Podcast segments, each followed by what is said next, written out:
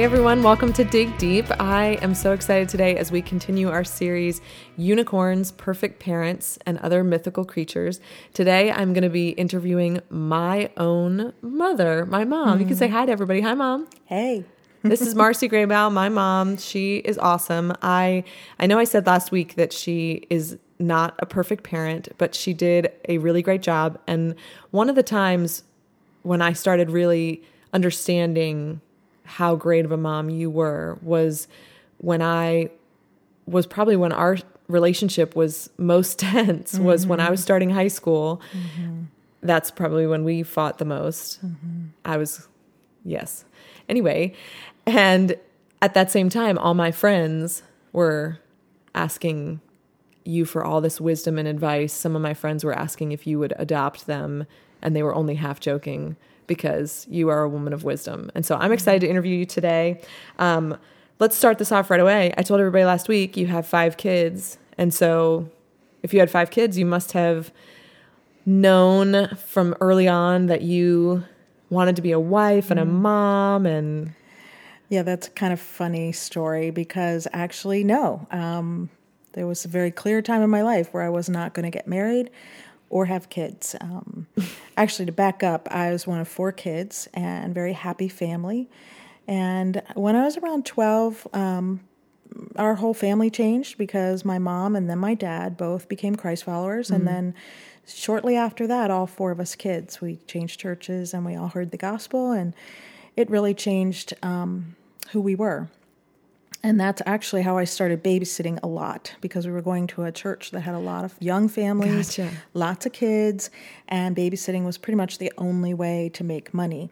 So sign me up. You know, that's how I was going to make money. But, you know, I was a kind of babysitter that would like change the clock an hour earlier so the kids would think it was bedtime. Oh my! And uh, did you do that when we were growing up? No. Oh, okay. Well, not that I remember anyway. Well, but um, but that's what I would do when I was babysitting because I just really didn't enjoy the process. I just did it for the money. and then a little bit later, when I started dating, um, I, I really you know, I dated quite a few young guys, and um, but nothing was magical. And um, basically, I concluded that boys were dumb and kind of a waste of time. And so, when I was 16 years old, I was absolutely clear that I was never going to get married and I was never going to have children because I really shouldn't bring children into the world. I was just a horrible babysitter, so I'd be a terrible mother. And I wanted to go into medicine, so I was going to be a medical missionary and travel the world and do something important. Wow! But then and then I met your father. Oh. And well, there was some magic, I guess, there. And um, within a very short time, within a year of dating, um, I really didn't even want to go to med school anymore. I just wanted to get married, and I could see that we could have children together. But um, we dated for four long years while I went through college and got married two weeks after I graduated with a bachelor's degree. And but before our first anniversary, I was pregnant with our first. Wow. And your brother. yes. And then you proceeded to have several more of us. And so your life ended up looking a little different than very different from what I ex- what I had pictured when I was 16. Mm. Well, and now all five of us are grown and launched. Mm-hmm. You're an, officially an empty nester now, mm-hmm. and it's great. Oh man, Yeah. And you're enjoying grandma life too, yes. which is awesome. Yeah. And I know a lot of people ask you this question because people ask me, people who know our family and know that you've successfully raised and launched five kids who are all really different from each other, mm-hmm. but we all um, are mm-hmm. Christ followers mm-hmm. and we're all pretty, pretty, pretty happy and healthy, all things considered. And so people have asked you this question a lot. People have even asked me, like, what did your mom do? Mm. What's the secret to her success? What's her like secret mom sauce? Mm. So tell us what it what is it? How'd you do it? Well, I hate to disappoint you, but there really is no one thing. Um, it's not a it's not a, a, program. There's no key. There's no perfect plan or strategy.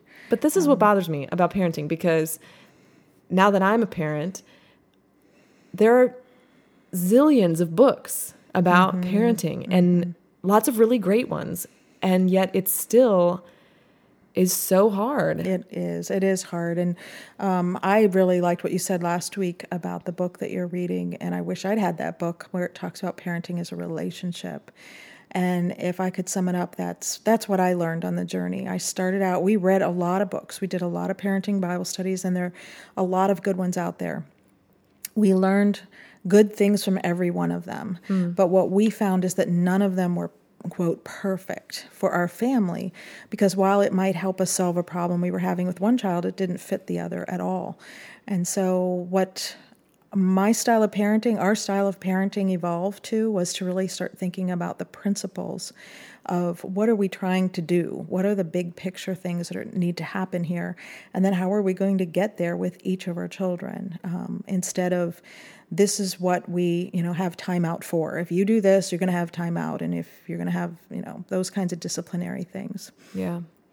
Yeah that's good. I mean it does it harkens back to what we talked about last week with not having a list of tasks where you say okay mm-hmm. this is how to parent well this is what great parents do and so i'm going to do all these things and if i check all the boxes then mm-hmm. then i'll succeed i mean there's no guarantees because mm-hmm. it's a relationship and relationships mm-hmm. grow and change and are organic and so they're mm-hmm. they just can't be forced into some mold and we've talked about this before and i love the way that you describe like you just said you've said to me before when i've had questions about parenting our kids remember that it's about the principle not the program and mm-hmm. feeling it's so easy for me to find a program that really works for one of my kids and then mm-hmm. the next one comes along and it doesn't work for them and right. I feel frustrated because I feel like I'm doing something wrong and mm-hmm. I don't know. Well, and that's actually one of the earliest books I read I when we were newly new parents. Um, it started out with a verse, um, Proverbs 22 6, which says, Train up a child in the way he should go, and when he's old, he will not depart from it. And right. I remember vividly in that book that it said that that was a promise from God. And it's. Hmm. It's not. Proverbs are generally wise sayings, but they base the whole book on wow. if you do these things right, if you check all the boxes, if you go through these tasks, then your children will grow up properly. And of course, who doesn't want that? Right. Um, it puts all the control in the parents' hands, and it takes the control out of hmm. away from God. Wow. And it certainly puts our kids in a box. They're not in a box. So um, we we discovered very quickly through another Bible study that that was really um, that was improper interpretation of that verse, and that's when we started to look at you know, how do we develop our style of parenting for our children and building those relationships because they're all unique, as you said so well last week. Mm, so. That's really good. Yeah, I know we've talked about that verse before, and I think I've always struggled to. I never read that book, but I've. It's hard for me to not look at that as a promise. But mm-hmm. you're right. Proverbs are are not promises. They're mm-hmm. wise sayings. I mean, it even later in that chapter, as I was reading it further, it refers to it as listen to these wise teachings and mm-hmm, sayings that I'm giving mm-hmm. to you. And it is a wise saying, and we mm-hmm. should do our best to show our children the way. Mm-hmm. Um, but they ultimately are individual human beings that make their own choices, mm-hmm. and um, we only play a certain role in that. Right. We're really shepherds more than um, it, we're not military leaders. We're not leading a unit. We're not trying to take the hill and get everybody to march in formation. And and um, we, you know, we're shepherding and guiding and releasing. Yeah. And that's one of the most important things. It's hard to learn, but really, we start releasing our kids right after they're born. We just don't know it. Mm. Um, they become their own people right after they're born and we want them to. We encourage them to. We we can't wait for them to crawl and then walk and take their first steps. And then wow there's kindergarten and they're so grown up. And you know we're so excited and we look forward to those times of releasing them to bigger and better things. But then typically when the children get ready for middle school i think it's around 12 11 12 right around puberty is when as parents we want to yank them back in. We want to reel them in. We want. Oh, see, I struggled with that with kindergarten. I I didn't have to wait till middle school. yeah. I wanted her to walk. I wanted our kids to walk and crawl, but like sending them to kindergarten is yeah. That's well, but yes, I think you're right. I mean, most of us sad. at some point we, we grieve every phase. Well, sure, yeah, because you grieve, you know, when they you know, start walking and you're like, where's my chubby little baby sitting on the blanket? And now they're walking all over and getting into trouble. So, but it's exciting too. yeah, but it's exciting. And then I, th- but I think that's, that's one of the challenges is in with adulthood is really releasing them all the way through and continuing to loosen our grasp on them and to esteem them. Yeah. Because ultimately, when they're 18 years old, they're free and legal to walk away from us forever. And so we need to be thinking in terms of how. Don't tell Ben why. that because Ben, when our oldest was, I still remember because she was 18 days old Mm. and he was holding her and looked at me with this stricken look on his face. And he said, Do you realize that she is one 365th of the way to her 18th birthday? So he's definitely, Yeah. you know, struggles with the idea of them. But that's true. When they're Mm-hmm. 18, I mean, ultimately, like it or not, they can and may choose to Mm-hmm. leave and kind of leave forever and so you have that time and it's really it's what we want them to do. We course, really yeah. want them to have their own lives and to uh, make good choices and and and connect with people beyond us. So Hmm. it's a good thing. But we need to continue to do that and release them. and that's a re- I've that's a question that I it's something I think about a lot I I hear other parents talk about this a lot the idea of these major transitions and milestones and getting ready for the big transition to middle school or high school mm-hmm. or even even smaller transitions than that. Driving mm-hmm. um, going off to college all those things. And i love the way you know i mentioned julie richard last week mm-hmm. and from fearless mom and i love the way she describes it. She says that ultimately parenting is all about the transitions and we should always be looking to the future, knowing that these things are coming. And she paints the picture as parents, we go from holding our child in our arms. So holding to hand holding to pointing to waving. Hmm. And she said it's always good to look at your children through that lens. And that's hard for hmm. me because mine mine are just now transitioning from my older hmm. to are starting to tra- make their initial transitions from a hand holding to pointing and it it freaks me out big mm-hmm, time because mm-hmm. and I can't even imagine waving. I mean, I'm I'm far from that, but I think that visual is um, really helpful for me to know that that's how it's supposed to be, and that that's what we're working toward is mm-hmm. ultimately that waving. And it's not a wave goodbye forever, God willing. Um, That relationship will continue, but but thinking through parenting through that transitions, and I think that's an area where you are really strong as a mom. I think you always, um, and again, I think we were all really different as kids. Yeah. So, what was that like navigating those transitions? Well, that was it was definitely tough. Um, and and there are a lot of great programs out there, but that do what you were saying is like at ten they should be doing this, and that's the pediatricians. Everybody Sure, will tell you right, these are right. the benchmarks. You know, and we want and we want to do that. And we want to make sure our kids are on track. And Right. Yada yada. But with a large family, you know, we have so many different kids, there's a risk to setting those benchmarks within the family and making it a cultural thing where, you know, at 12 years old, you get your own brand new bike or something. And then everybody thinks they need a brand new bike. Mm. Well, maybe they're not ready for that or it's not the right thing for them or they don't even want a bike. Yeah. Um, so what we tried to do is to remember back to you know how you all walked at different times. We had one that walked at nine months and one week, wow, and another one Who that was walked. that? Adam. Yeah, he, He was did? nine months old. Yeah, he was nine months and Oh, one he's so week, and he advanced. took his first step.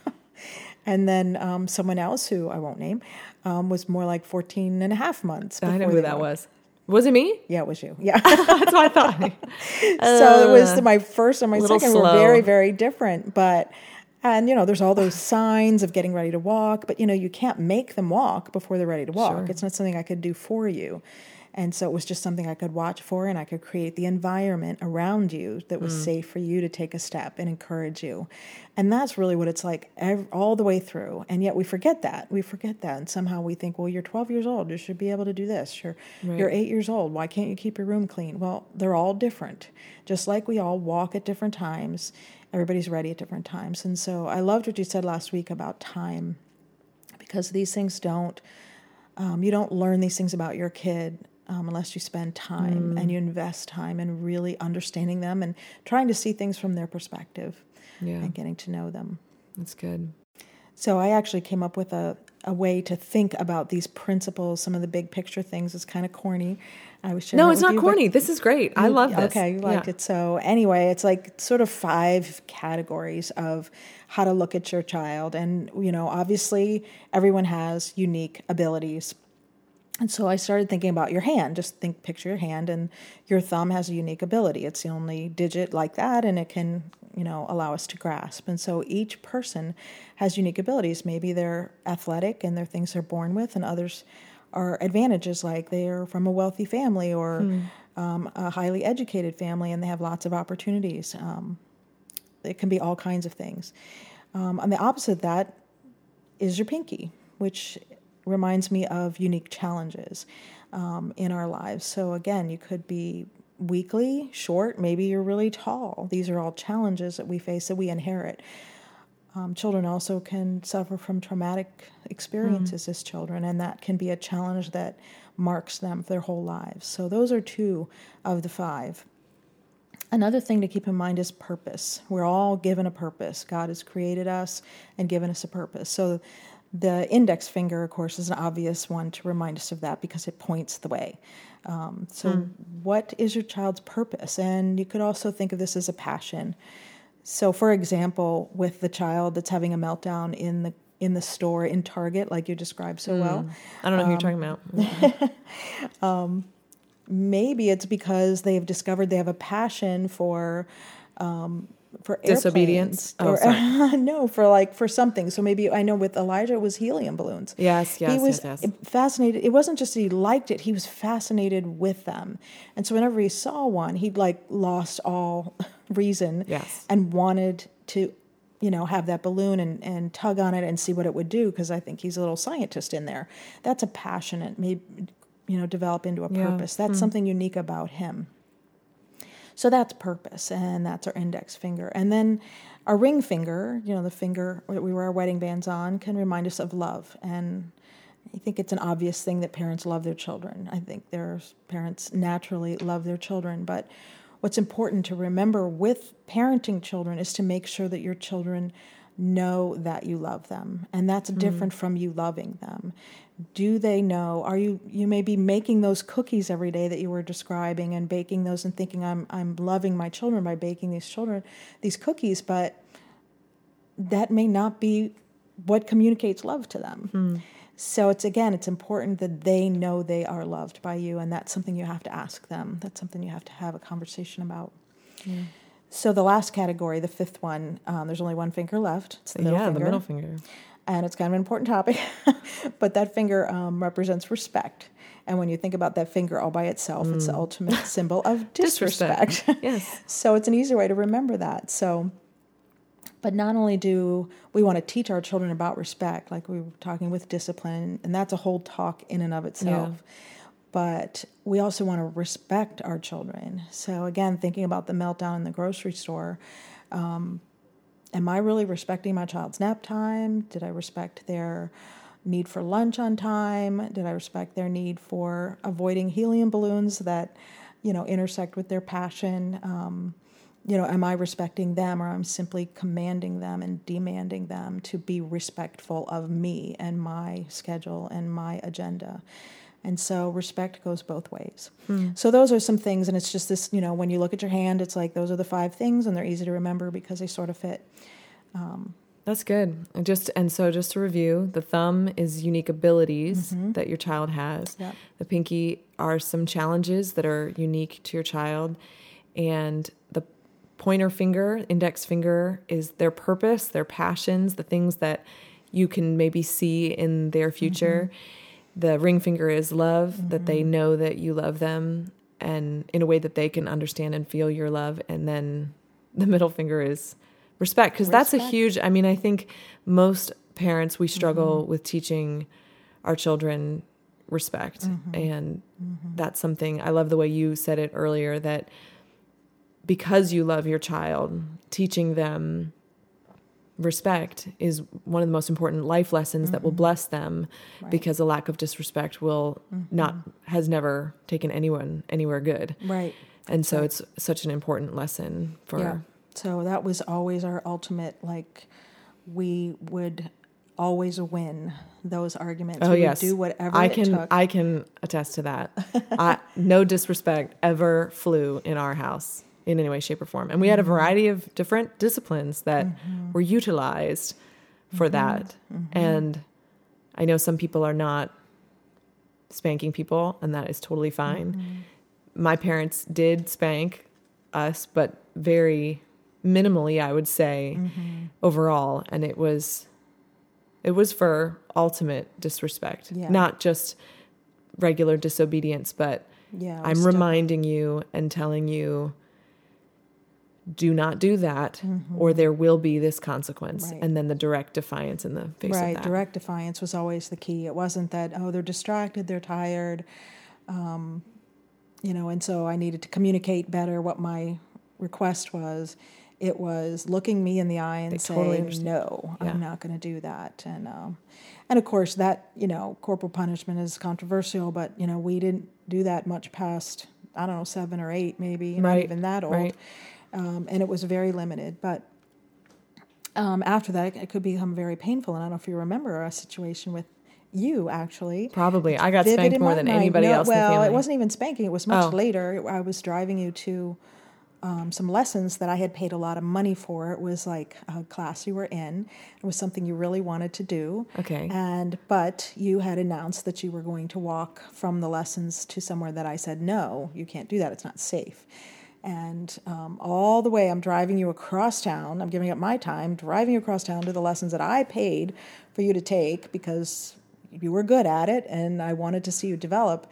And you were just sassing me up and down. Sorry. And it just dawned on me. I mean, you were all of 14. Um, right, like yeah, I said, that for age. that age, I'm that telling you, that was not my year. And all of a sudden it hit me. I'm like, why am I taking you to this? It's only money. So I literally like did a U-turn. I didn't I say anything this. to you. I didn't say anything. I just did a U-turn and I went back home. and I said, Where are you going, Mom? You're going the wrong way.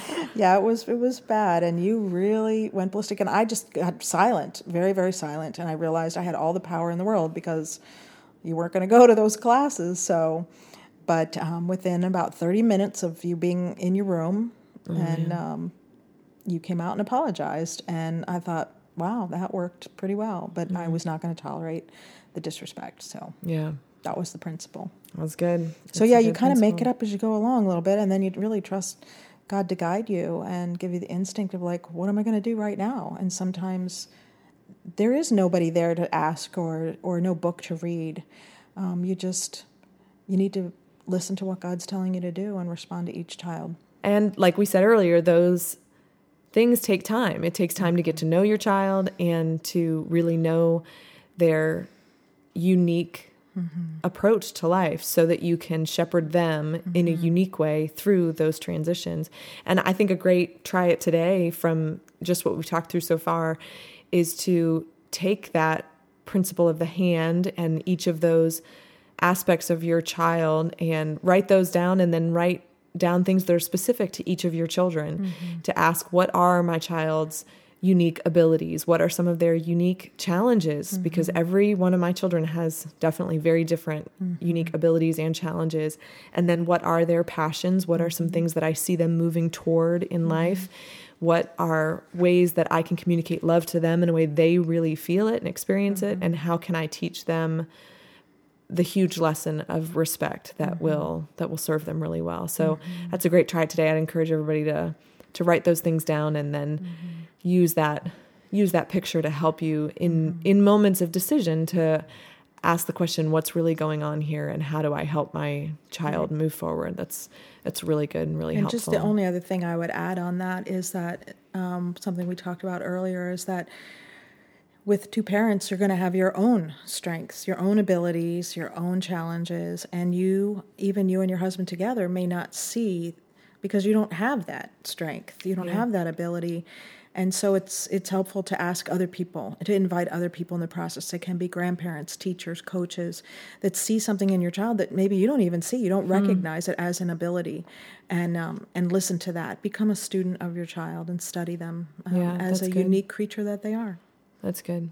Yeah, and sometimes too we just take those things for granted because we see our kids every day, but those they're teachers and coaches and people at church will start to identify those things and those are things that we can cultivate. That's really good.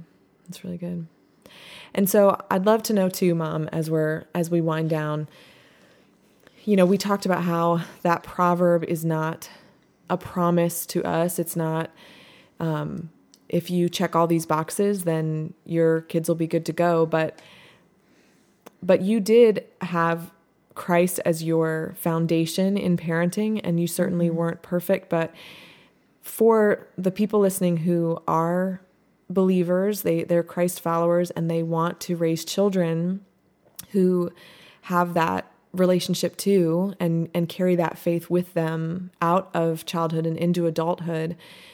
Is there anything that you would point us to, either in Scripture or from your own experience, that helps God, helps us consider how we can parent our children spiritually and launch them with strong faith when they when they're grown. Great. Well, that, yeah, there's a, a lot of verses come to mind, um, and they've so many of them have been helpful to me on the journey. But what came to mind when you asked me this was Deuteronomy six, um, verses four through nine, which are very um, well-known passage. It starts here, O Israel, the Lord our God, the Lord is one. Love the Lord your God with all your heart, with all your soul, and with all your strength. And then towards the end, it tells us to impress these things on our children, to talk about them when we sit at home, when you walk along the road, when you lie down, and when you get up. Tie them as symbols on your hands and bind them on your foreheads. Write them on the door frames of your houses and on your gates. Mm. So that's our checklist, right? Right. And that's our temptation is to like, okay, how can I do all those things? But we have to back up to after love the Lord your God with all your heart, with all your soul, and with all your strength. The next verse says, These commandments that I give you today are to be on your hearts. Hmm. And then we impress them on your children. So the checklist can be helpful, that can unite a couple, can give you a plan, a strategy. Um, but the bottom line is that you need to be um, impress these things on your heart and listen to what God is saying to you about each of your children and about the direction He has you going. On your own heart with your own relationship Yeah. with God. And That's that's, what's that's what's going to transcend. And then sometimes just get out of God's way. Hmm. You know, He's doing a work in your children's lives, and sometimes He uses them to speak to us. So Well, yeah. Yeah, I know he's already done that with my children, especially with Mm-hmm. Ava, my oldest. She humbles me big time sometimes. That's yeah, good. it is. It's very humbling, and I think having a lot of children, um, five children. I think it was after the third child that I realized I'm not the perfect parent. I'm never going to be the perfect parent, and it was a very humbling thing. But I encourage all parents, no matter how many children you have, is to humble yourselves and um, and listen to what God has for you and your child. It's good. That's good. Well, thanks so much for being here, Mom, and sharing this incredible wisdom with us today. I'm so grateful for your approach to parenting and the way that you've raised all of us. And we've had our bumps in the road, but um, I'm so grateful for your approach. And I think hopefully it's a blessing to everyone who's listening today. So thanks for joining us this week. Join us again next week. Um, I have a surprise interviewee next week that I look forward to introducing you to. So be sure to come back for the last week of Unicorns, Perfect Parents, and Other Mythical Creatures. Have a great week.